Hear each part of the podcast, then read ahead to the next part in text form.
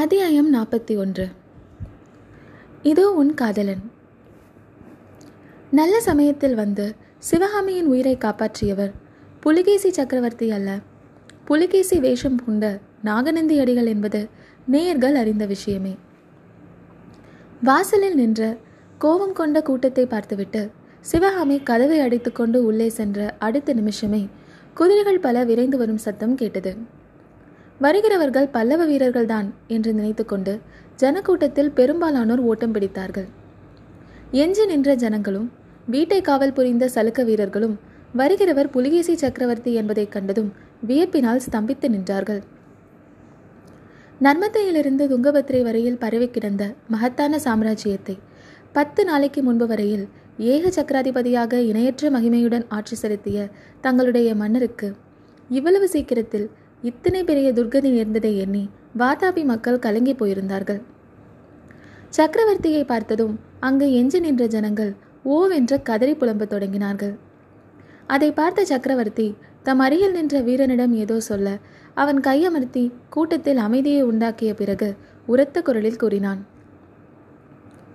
மகாஜனங்களே இந்த ஆபத்து காலத்தில் நீங்கள் எல்லோரும் காட்டும் ராஜ விசுவாசத்தைக் கண்டு சக்கரவர்த்தி ஆறுதல் பெற்று உங்களுக்கெல்லாம் நன்றி செலுத்துகிறார். எதிர்பாராத வஞ்சக செயலினால் இத்தகைய துரதிருஷ்டம் நமக்கு நேர்ந்து விட்டது இதற்கெல்லாம் தக்க சமயத்தில் பழிவாங்கியே தீர்வதென்று சக்கரவர்த்தி உறுதி கொண்டிருக்கிறார். இந்த வீட்டிலுள்ள பல்லவ நாட்டு மங்கை வாதாபிக்கு நேர்ந்த விபரீதத்துக்கும் ஒரு காரணம் என்பதை அறிந்து அவளை தக்கபடி தண்டிப்பதற்காகவே இங்கு வந்திருக்கிறார். அந்த வேலையை அவருக்கு விட்டுவிட்டு நீங்கள் எல்லோரும் அவரவர் உயிர் பிழைப்பதற்குரிய மார்க்கத்தை தேடும்படி கேட்டுக்கொள்கிறார். ஈவிரக்கமற்ற பல்லவ அரக்கர்கள் அதர்ம யுத்தத்தில் இறங்கி உங்கள் வீடுகளை கொளுத்துகிறார்கள். அவரவருடைய பெண்டு பிள்ளைகளையும் உடைமைகளையும் கூடிய வரையில் காப்பாற்றிக் கொள்ள முயலுங்கள். உடனே அவரவருடைய வீட்டுக்கு செல்லுங்கள்.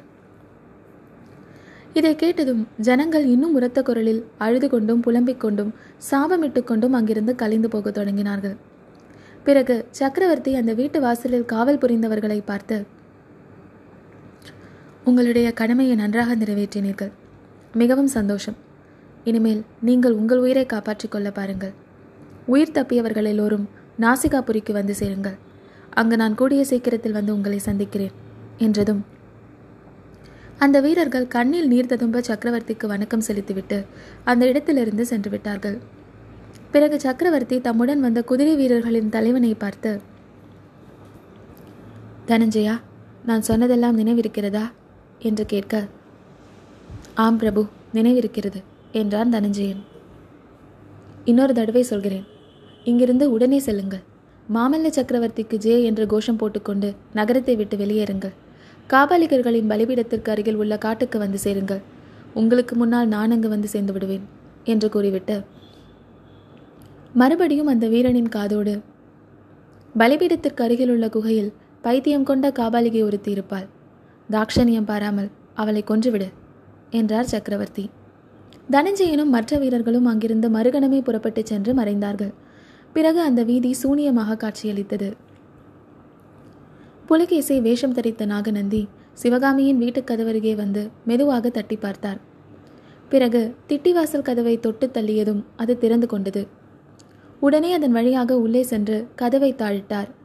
வீட்டில் முன்கட்டை நன்றாக பார்த்துவிட்டு அங்கு யாரும் இல்லை என்று தெரிந்து கொண்டு பின்கட்டை அடைந்தார். கத்தி ஓங்கிய காபாலிகையின் கையை கெட்டியாக பிடித்து சிவகாமியின் உயிரை தக்க சமயத்திலும் காப்பாற்றினார். அட பாவி வந்துவிட்டாயா? என்று காபாலிகை சொன்னதும் புத்த பிக்ஷு அவளை தமது காந்த கண்களால் உற்று பார்த்து ரஞ்சனி சற்று இங்கே வா என்று கூறிவிட்டு அப்பால் சென்றார். அந்த மூர்க்க ராட்சசி அவருடைய கட்டளைக்கு கீழ்ப்படிந்து அவர் பின்னோடு சென்றது சிவகாமிக்கு மிக்க வியப்பை அளித்தது. பிக்ஷு ரஞ்சினியை ஒரு தூணின் மறைவுக்கு அழைத்து கொண்டு போனார். சிவகாமியின் காதில் விழாத குரலில் ரஞ்சினி என்ன காரியம் செய்தாய்? என்றார். பிக்ஷு தவறொன்றும் நான் செய்யவில்லையே. நகரம் எறிவதைக் கண்டதும் தங்களை பற்றி கவலை ஏற்பட்டது. தங்களை காப்பாற்றி அழைத்து போவதற்காக வந்தேன். அப்படியா? ரொம்ப சந்தோஷம். ஆனால் அந்த பல்லவ நாட்டு பெண்ணை எதற்காக கொல்ல போனாய்? அதுவும் தங்களை காப்பாற்றுவதற்காகத்தான். அவளால் தங்களுக்கு ஆபத்து நேராது என்பது என்ன நிச்சயம்? அவள் விரோதி நாட்டு பெண்தானே மூடமே அவளால் எனக்கு என்ன ஆபத்து நேர்ந்துவிடும்? பிக்ஷு காதல் என்கிற ஆபத்து மற்ற அபாயங்களை விட மிக பொல்லாததல்லவா? என்றாள் காபாலிகை. உன் மூடத்தனம் இன்னும் உன்னை விட்டு போகவில்லை.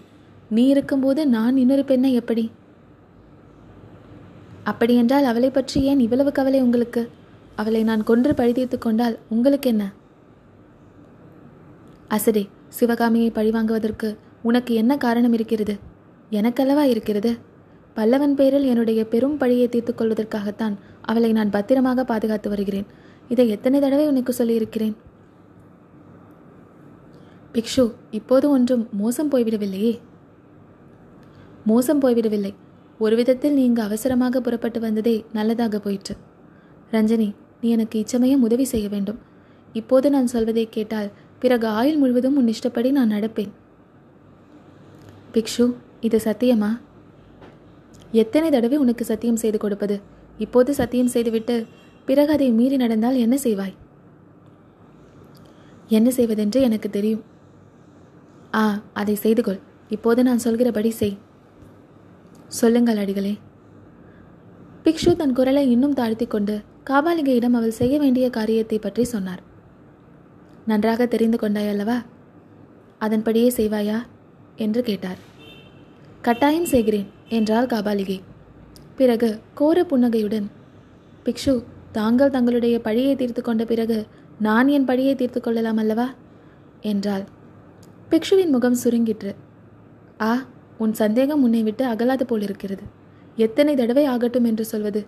போ சீக்கிரம் அதோ ரதமும் குதிரைகளும் வரும் சத்தம் கேட்கிறது என்றார். காபாலிகை அந்த வீட்டின் முன்கட்டில் பிரவேசித்து வாசல் கதவின் சமீபத்திற்கு வந்தாள்.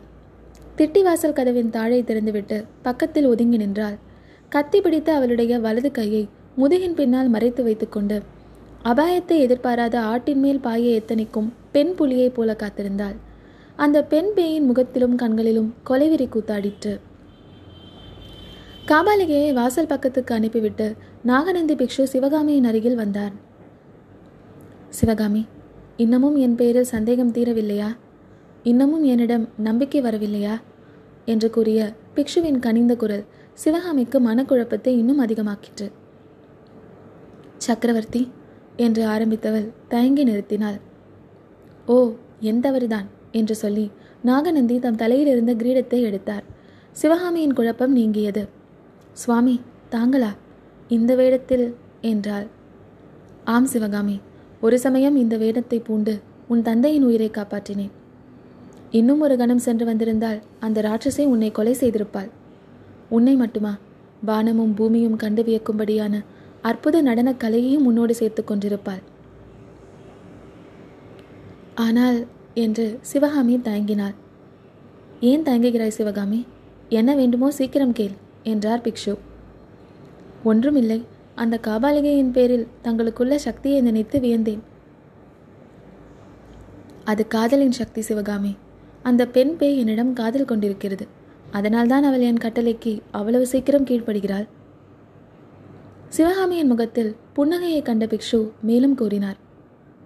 ஆனால் இவள் எப்போதுமே இந்த கோடரூபத்துடன் இருந்ததாக நினைக்காதே. முன்பே சொன்னேனே நினைவில்லையா?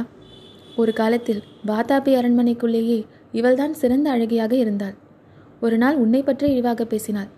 அதன் காரணமாக இந்த கதியை அடைந்தாள். ஐயோ என்ன கோர தண்டனை.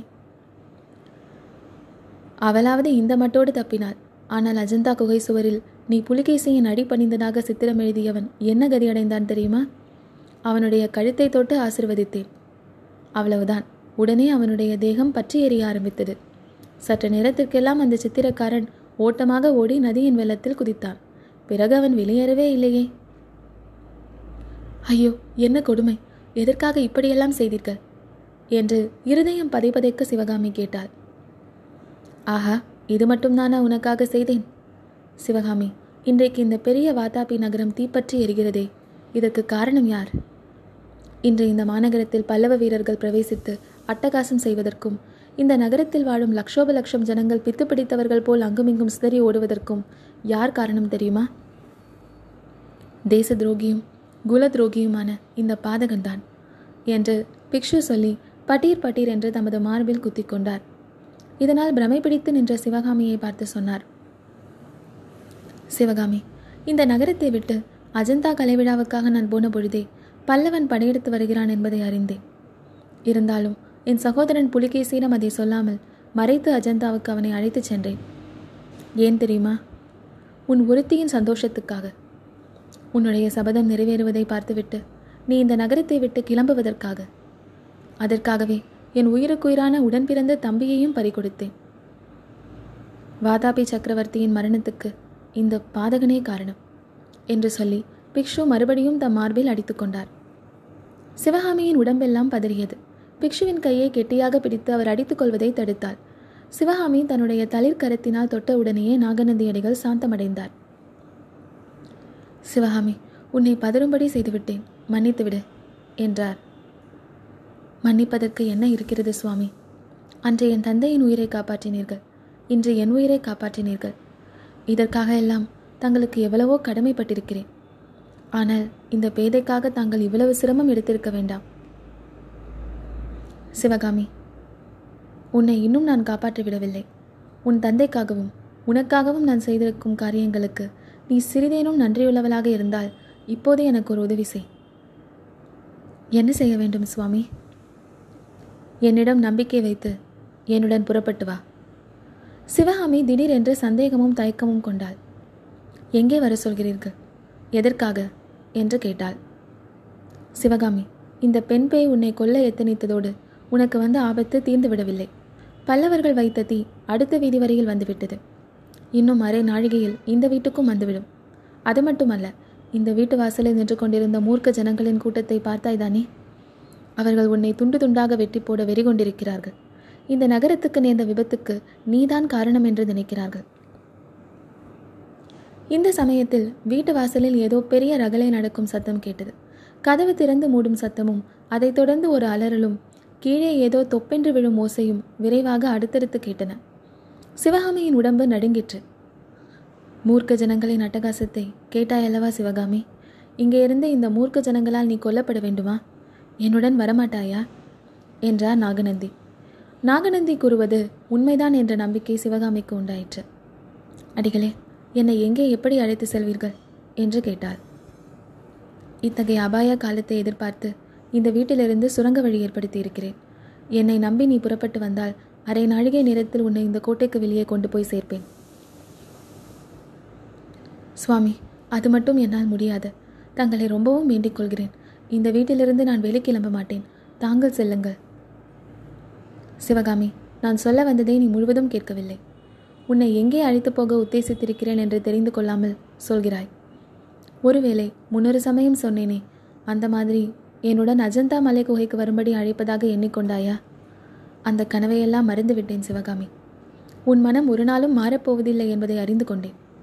இப்போது என்னுடைய கவலை எல்லாம் உன்னை எப்படியாவது காப்பாற்றி உன் தந்தையிடம் சேர்ப்பிக்க வேண்டும் என்பதுதான். கோட்டைக்கு வெளியே சென்றதும் நேரே உன் தந்தையிடம் கொண்டு போய் உன்னை ஒப்படைக்கிறேன். பிறகு என் வழியே நான் சென்று விடுவேன். சிவகாமி சிறிது சிந்தனை செய்துவிட்டு சுவாமி உங்களை நான் பூரணமாக நம்புகிறேன். ஆனாலும் இந்த வீட்டை விட்டு நான் புறப்பட மாட்டேன். அவர் வந்து என்னை கரம் பிடித்து அழைத்துச் சென்றால் இங்கிருந்து செல்வேன். இல்லாவிட்டால் இங்கேயே இருந்து சாவேன். என்றாள். நாகநந்தியின் முகபாவம் திடீரென்று மாறியது. அவர் கண்களில் தணல் வீசியது. நெருப்பு சிரிப்பு சிரித்த வண்ணம். உன் காதலன் மாமல்லன் இங்கு வந்து உன்னை அழைத்து போவான் என்று நினைக்கிறாயா? ஒரு நாளும் இல்லை என்றார். ஏன் இல்லை? என்று ஒரு குரல் கேட்டது. இருவரும் திரும்பி பார்த்தார்கள். காபாலிகை சிவகாமி பிக்ஷு சொல்வதை நம்பாதே. இதோ உன் காதலன் என்று சொல்லிய வண்ணம் தான் தூக்கி கொண்டு வந்த உடலை தரையிலே போட்டாள். மார்பிலே கத்தி ஊடுருவி இருந்த உருவத்தை சிவகாமி ஒரு நிமிஷம் உற்று பார்த்தாள். அது கண்ணனுடைய முகம் என்று தெரிந்ததும் அண்ணா என்று அலறிக்கொண்டு அந்த உடலின் அருகில் சென்றாள். கண்ணபிரானுடைய கண்கள் திறந்தன. சிவகாமியின் முகத்தை ஒரு கணம் உற்று பார்த்தன. தங்காய் உன் அக்கா கமலி உன்னை ஆசையோடு எதிர்பார்க்கிறாள். சின்ன கண்ணனும் உன்னை எதிர்பார்த்து கொண்டிருக்கிறான் என்று அவனுடைய உதடுகள் முணுமுணுத்தன. மறுகணம் அந்த சிநேகம் ததும்பிய முகத்தில் மரணக்கலை குடிகொண்டது. பேதை சிவகாமி மூர்ச்சையுற்று கீழே விழுந்தாள்.